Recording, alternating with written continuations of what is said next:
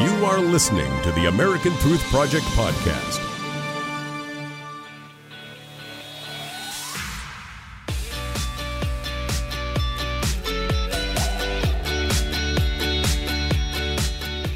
Welcome to America Trends, America. Let's kick it off with what's trending today. What a wild news day. The DNC kicked off today with the most bizarre of beginnings. DNC chairwoman Debbie Wasserman Schultz was not on the podium. In her place came a major apology from her last minute replacement. Quote, on behalf of everyone at the DNC, we want to offer a deep and sincere apology to Senator Sanders, his supporters, and the entire Democratic Party for the inexcusable remarks made over email, unquote. Incoming interim DNC chair Donna Brazile said in a statement, quote, those comments do not reflect the values of the DNC or our steadfast commitment to neutrality during the nominating process, unquote. Wasserman Schultz was initially supposed to gavel the convention into session, but that was changed just before it started. Sanders supporters were char- chanting, Bernie, Bernie, during the invocation. They booed when the convention chair, uh, Mar- Marcia Fudge, mentioned Clinton's name as well as that of her running mate, Tim Kaine.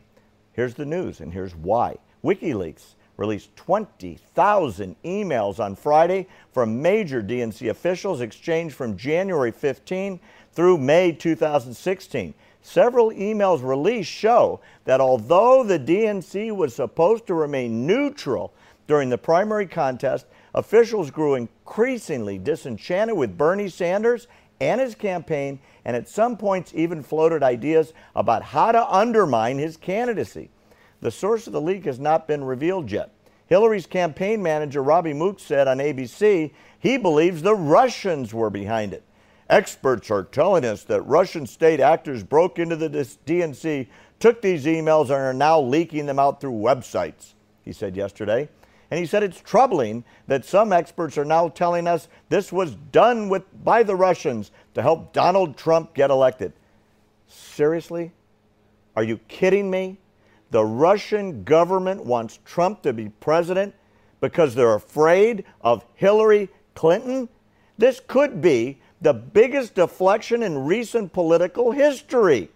Regardless of who's behind the leak, the fallout for the DNC has been severe. Just one day before the convention was set to begin, Wasserman Schultz announced her resignation effective this week. And as expected, Sanders supporters, hundreds of whom are delegates at the convention, are furious about the content of these emails. Lots of damaging emails. For example, Wasserman Schultz in one calls Sanders' campaign manager an a hole, fill in the blanks, and a liar. In May, the Nevada, the Nevada Democratic Convention became rowdy and got out of hand in a fight. And when Weaver went on CNN and denied any violence, Wasserman Schultz said, when she was notified, he's a damn liar. He's scummy. He never acknowledges violent and threatening behavior had occurred. In another instance, right before the Nevada convention, Weaver publicly commented, I think we should go to the convention. And the chairwoman flagged this comment. He's an a hole. Wow. Second, somebody said that they should highlight Sanders' faith. Maybe he was an atheist. Even though he said he's not, it was mentioned during the primaries that would be a great way to undermine support for him, right? So they were going to take that out. What else? Later, numerous emails were, were caught regarding his, his uh, staff, regarding how they treated each other, regarding how they would be treated to other peeps. They were wondering if a good Bernie narrative for a story might be that Bernie never had his act together. Oh my gosh, it goes on and on and on, and they're blaming the Russians instead of taking responsibility for the fact they wanted Clinton, they didn't want Sanders. We're going to talk about this later in the show. Go vote in our poll.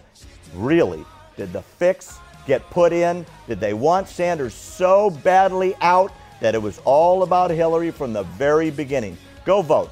Come back. We've got some great guests for you tonight. Stay tuned, America. Thanks for listening to the American Truth Project, a 501c3 nonprofit. Please subscribe to our podcast and follow us on our social media channels to stay plugged in to the truth. Go to americantruthproject.org and subscribe to our newsletter to stay informed on the latest news.